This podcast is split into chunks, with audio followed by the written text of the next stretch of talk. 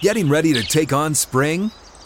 Make your first move with the reliable performance and power of STIHL tools. From hedge trimmers and mowers to string trimmers and more, right now you can save $20 on the STIHL MS162 or MS170 chainsaw. Real STIHL. Offer valid through June 30th, 2024. See participating retailer for details. Welcome in to Outkick the Show. I am your fearless leader, Clay Travis. I hope all of you are having fantastic Wednesdays wherever you may be across this great country or around this great land. Guess what, kids? It's time to get rich. I've got 14 winners for you. Also, going to talk about the disaster that is Justin Fields uh, and the Bears. Monday Night Football on ABC and why I think it is a huge potential lawsuit. Uh, dress code uh, Fetterman out there uh, making a mockery of the entire Senate as he is the least able senator to do his job on election, maybe in the modern history uh, of the United States, meaning the last 30, 40 years. Uh, and I'm arguing that the third Republican debate should be down on the border in Texas, where Bill Melugin of Fox News is doing a fabulous job of covering uh, everything there and what a disaster it is. But we begin with winners for all of you. So, so far, we're winning at a 55% rate through three weeks. Uh, we are 23 and 19 uh, on the season so far in college football. Little bit below 500 so far in the NFL, but that season just started. Uh, went six and four last weekend. Uh, so here are my picks. I got 14 winners for you. Rutgers, and these are the numbers that were up on Tuesday morning when all these picks went up. So if the numbers have moved, I'm reading directly off my picks. You can go read these yourself at Outkick. Rutgers up uh, plus 24 at Michigan. Michigan hasn't been that good this year. They're 3 and 0, yes, but they haven't been that impressive. They've had the issue with Harbaugh not being there. Uh, Rutgers, big Greg Schiano guy, as all of you know. Nobody loves Greg Schiano more than me. I think Greg Schiano is the greatest coach that has ever existed in the history of mankind, and Rutgers is the greatest program in the history of mankind. I'm on Rutgers plus 24. Uh, Michigan hasn't really blown anybody out. This is a big number for a 3 0 Rutgers team. I am hopping on the Greg Schiano Express because I'm a monster fan. Florida State, a lot of top 25 games this weekend. I'm gambling on every single one of you, uh, every single one of them. Before the season started, I said Georgia was going to be the one seed. I said the two seed was going to be Florida State. Three was going to be Michigan. Four was going to be uh, USC. That was my predicted college football playoff. I said Florida State would win the ACC and they would go on the road and they would win it. Clemson, I know the Seminoles were not very good on the road down the stretch against Boston College, but I think they beat Clemson outright, cover the two and a half point spread. I have got the Seminoles on the road with the W. Uh, Auburn at Texas A&M. I'm on the over 52 and a half in this one. This is a gamble based on coaching. Hugh Freeze and also Bobby Petrino. Uh, Texas A&M not been that good defensively. They have scored points. Uh, Auburn has at times scored, at other times they have not. I think both teams will score in this one. The overs to play. Here is a blood bank guarantee for you. Kentucky at Vanderbilt. The over 49 and a half. This is going to hit with ease. Kentucky will score 35. Vanderbilt will score at least 25. What's that add up to? 60. Uh, that is well over the 49 and a half number. I went ahead and just added up to 60 easily. I think this will be something like 35 to 24. Wouldn't surprise me if we ended up 30, uh, 42 to uh, to 28, something in that neighborhood. Going to be a lot of points scored. Kentucky and Vanderbilt soars over. Colorado, Oregon, I'm going the over 70. Look, I liked what Deion said about the injury to Travis Sanders yesterday. A lot of props to Deion for how he spoke out on that issue. I think this is where Colorado runs into a vastly superior team. I think Oregon is going to win comfortably, but I think this is a track meet. I'm nervous about the 21, 21 and a half. Uh, that number, I could see Colorado backdooring it. I could see uh, Oregon calling off the dogs here a little bit. I like the over 70. Uh, UCLA, Utah under 52 and a half. This is a Kyle Whittingham bet that Utah at home can take the air out of this game, that they are going to drag you down into the mud, that Utah is going to dictate pace. I think the under is the play. Uh, Ole Miss at Bama. Ole Miss, good rush defensive line so far. They've got 10 sacks on the season. Alabama can't block.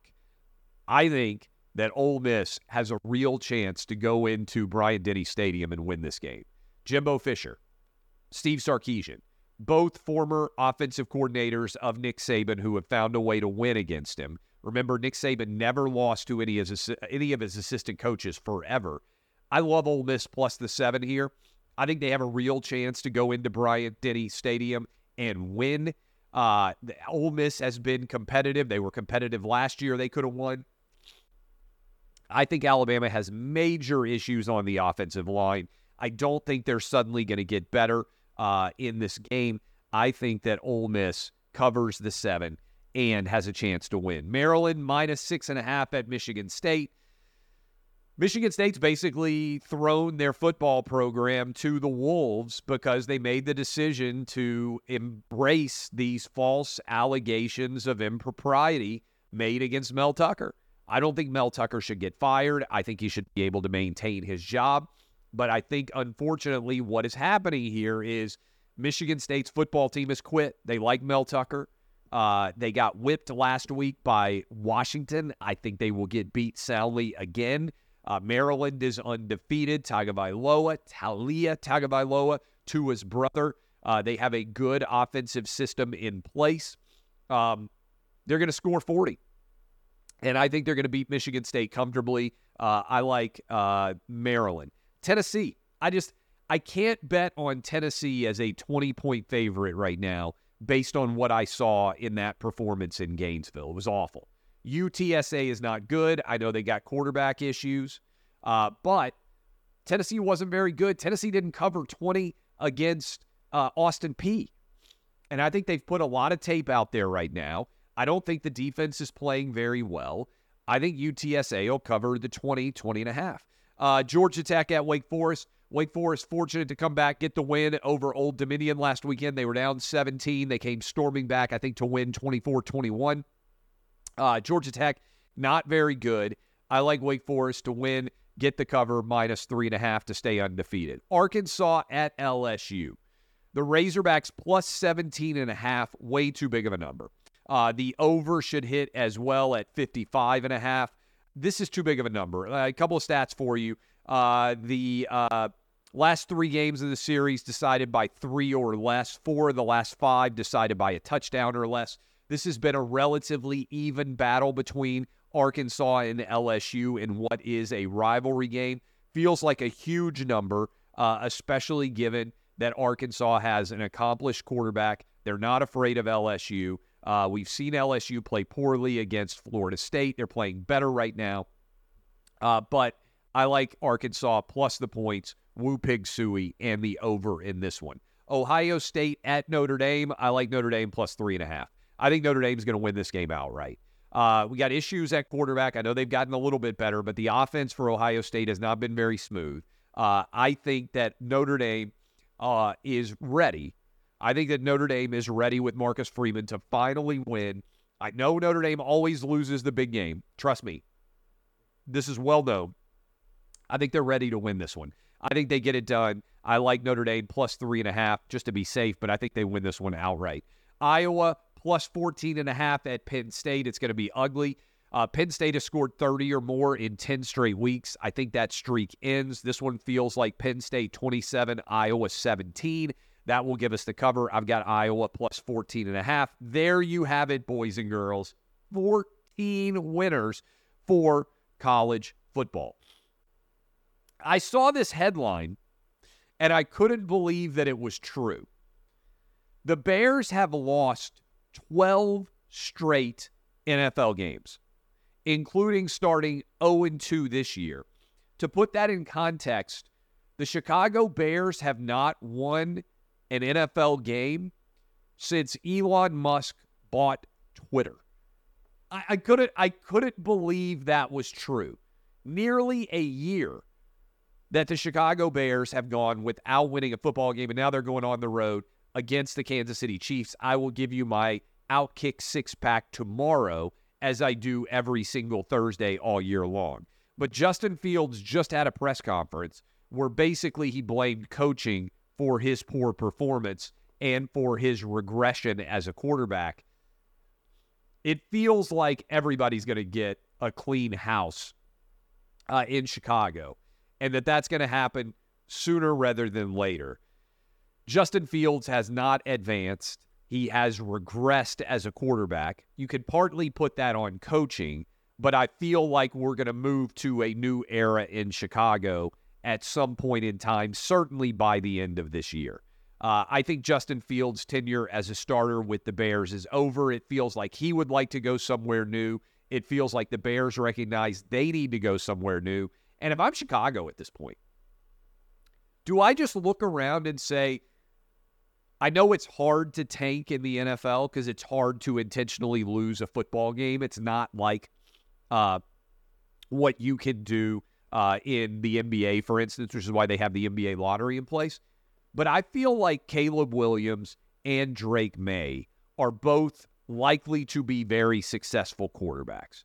If I'm the Chicago Bears, does a part of me sit around and say, I would love to take for Caleb, Caleb Williams. I would if I were a Bears fan. At this point, you've already lost 12 games in a row, and you already made the decision not to draft a quarterback last year when there were a lot of high level quarterback draft t- uh, picks.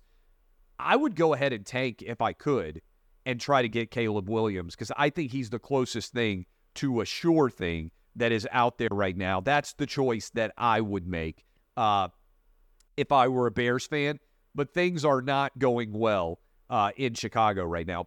Actually, things aren't going very well for all Chicago area sports teams, but in particular for the Bears to lose 12 games in a row is tough. And I say that as a Titans fan, where we just lost eight games in a row. It's hard to lose that many games in a row in the NFL because the teams are relatively even, but it feels like the Justin Fields era is basically coming to a close.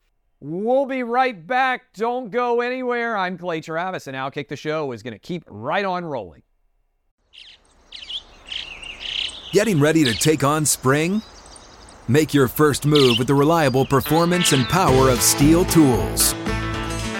From hedge trimmers and mowers to string trimmers and more, right now you can save $20 on the STIHL MS162 or MS170 chainsaw. Real STIHL. Offer valid through June 30th, 2024. See participating retailer for details. I saw this story, and I, I I'm surprised that more people aren't writing about it. I'm reading from the AP. Uh, ABC is going to air an additional 10 Monday Night Football games because of the writer strike. Uh, an additional 10 games originally set to appear only on ESPN will be simulcast on ABC. I don't know how this is legally possible. Um, if I were out there and I had a cable and satellite company or I had a cable and satellite subscription, I would sue. I would sue and say this is unacceptable. The reason why ESPN costs so much is because they say that the only place you can go to get Monday Night Football is by having ESPN if they're simulcasting Monday Night Football on ABC, that's even less reason for you to sign up for a cable and satellite subscription. I think this is a big story. I don't blame ESPN, Disney, for deciding to do this. I can't believe they're going to be permitted to do this. We just had a massive, massive battle between Charter and ESPN slash Disney. And now, as soon as they get that resolved and they're saying, oh, you've got to have ESPN to be able to watch Monday Night Football. Now they put 10 more games on ABC. I would sue. If I were a cable or satellite subscriber, I would say, no, we want a refund.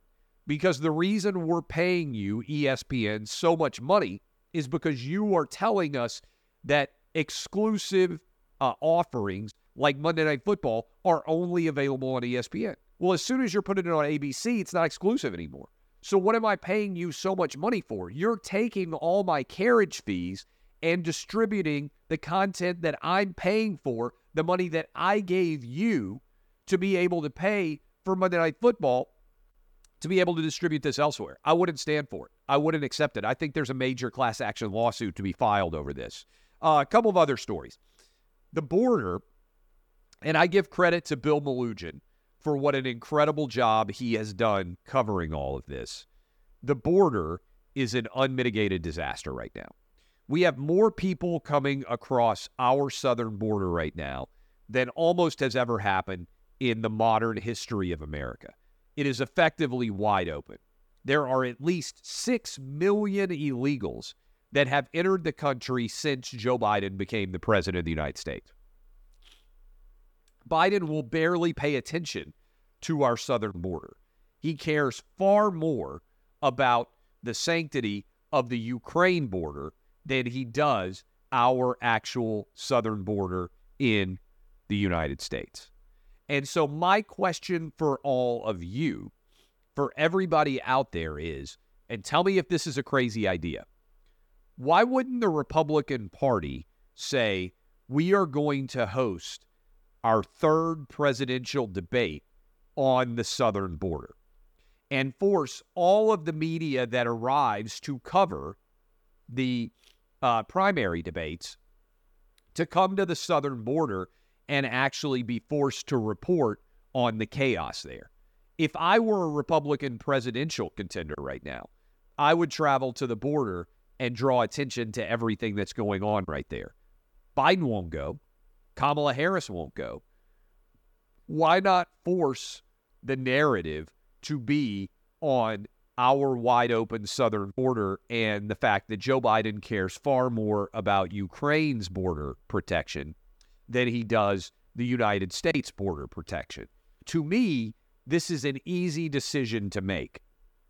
Travel there, force all the media to cover it, make it a very profound and important statement about the failures of the Biden administration. It's almost impossible to point to anything that is more substantial than the failure there. Look, Biden's bad on crime. Biden's bad on uh, allowing war to happen in, in Europe.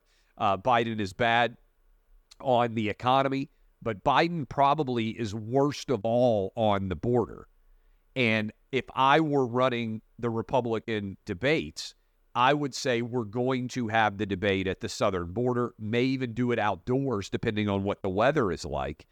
Do it legitimately right on the southern border and make the focal point of the discussion the failure of the Biden administration to secure our southern border while they're willing to spend hundreds of billions of dollars to try to secure Ukraine's border. That is, to me, a very, very fertile uh, argument to be able to attack. All right. This John Fetterman story, you guys know. Look, I do my show. I'm holding it up right now. I do my show pretty much every day in a t shirt. If you see me out and about, I'm going to go pick up my kids from school soon. If you see me walking around, there's a very good chance that you'll see me in a t shirt and shorts. Okay. I am not a dress up guy. I don't like to wear ties. You see me on Fox News, I'll put a jacket and a button down shirt on, but I almost never have a tie on, right? I just, I'm not a fan of dressing up, as many of you can have seen over the years. But I think this is indefensible. For the Senate to change their dress code, to allow John Fetterman to be on the Senate floor in shorts and basically a t shirt or a hoodie, whatever he wants to wear. This is crazy. Now, remember, every Senate staffer still has a dress code, so they don't get to walk around wearing whatever they want. I think this is uh, cosplay. I think John Fetterman is dressing up like he's some blue collar guy when the reality is he never had a job. He's got rich parents. They paid for him, they bought his home. He's never actually had to make a living until now. Taxpayers are funding this living for him. And I had two grandfathers who worked their entire lives in factories. Both of them, when they went to church, would wear a jacket and they would dress up. When they went to funerals, they would dress up. If they were going to be able to walk on the Senate floor, they would dress up. This, to be fair, I think, is cosplay. This is an insult. This is an insult to everybody out there who actually is blue collar because John Fetterman isn't like them at all. And this is not some normal outfit that people wear in cold weather environments. People aren't walking around in shorts all year round when it's brutally cold in Pennsylvania. This is a guy who is pretending to be something that he is not. And that doesn't even consider the fact that Fetterman can barely talk. He can't even do the job of being a United States Senator, as we have talked about for some time. Now, look, I hope he gets well. But the fact that his family allowed him to nearly die while campaigning for the U.S. Senate, the fact that Democrats covered for him and claimed that he was going to be able to do this job, when everybody out there who has watched him try to do anything, the guy still can't talk. You may not like Dr. Oz, but he's smart, sharp, sophisticated. He could have easily done this job far, far better than John Fetterman is doing now. And frankly, I just think it's a disgrace that this has been allowed to occur. We said, anybody with a functional brain out there, John Fetterman isn't isn't physically able to do this job. And then what happens? He checks himself into the hospital almost as soon as he gets to uh, as soon as he gets to Washington D.C. And I'm sure you saw the clip of him trying to talk about the United Auto Workers. But I just think this is wrong. I don't think it's asking a lot to say, "Hey, wear a jacket, wear pants." Hey, wear pants on the Senate floor. I used to give tours of Capitol Hill when I was in college. And back in the day, they used to let us take people onto the Senate floor and onto the House floor. That was a part of what they would allow uh, kids. I was a uh, uh, the intern. They would allow us to give tours to constituents, and I think they've restricted that post 9/11. This was pre 9/11, but they would let me take people onto the Senate floor.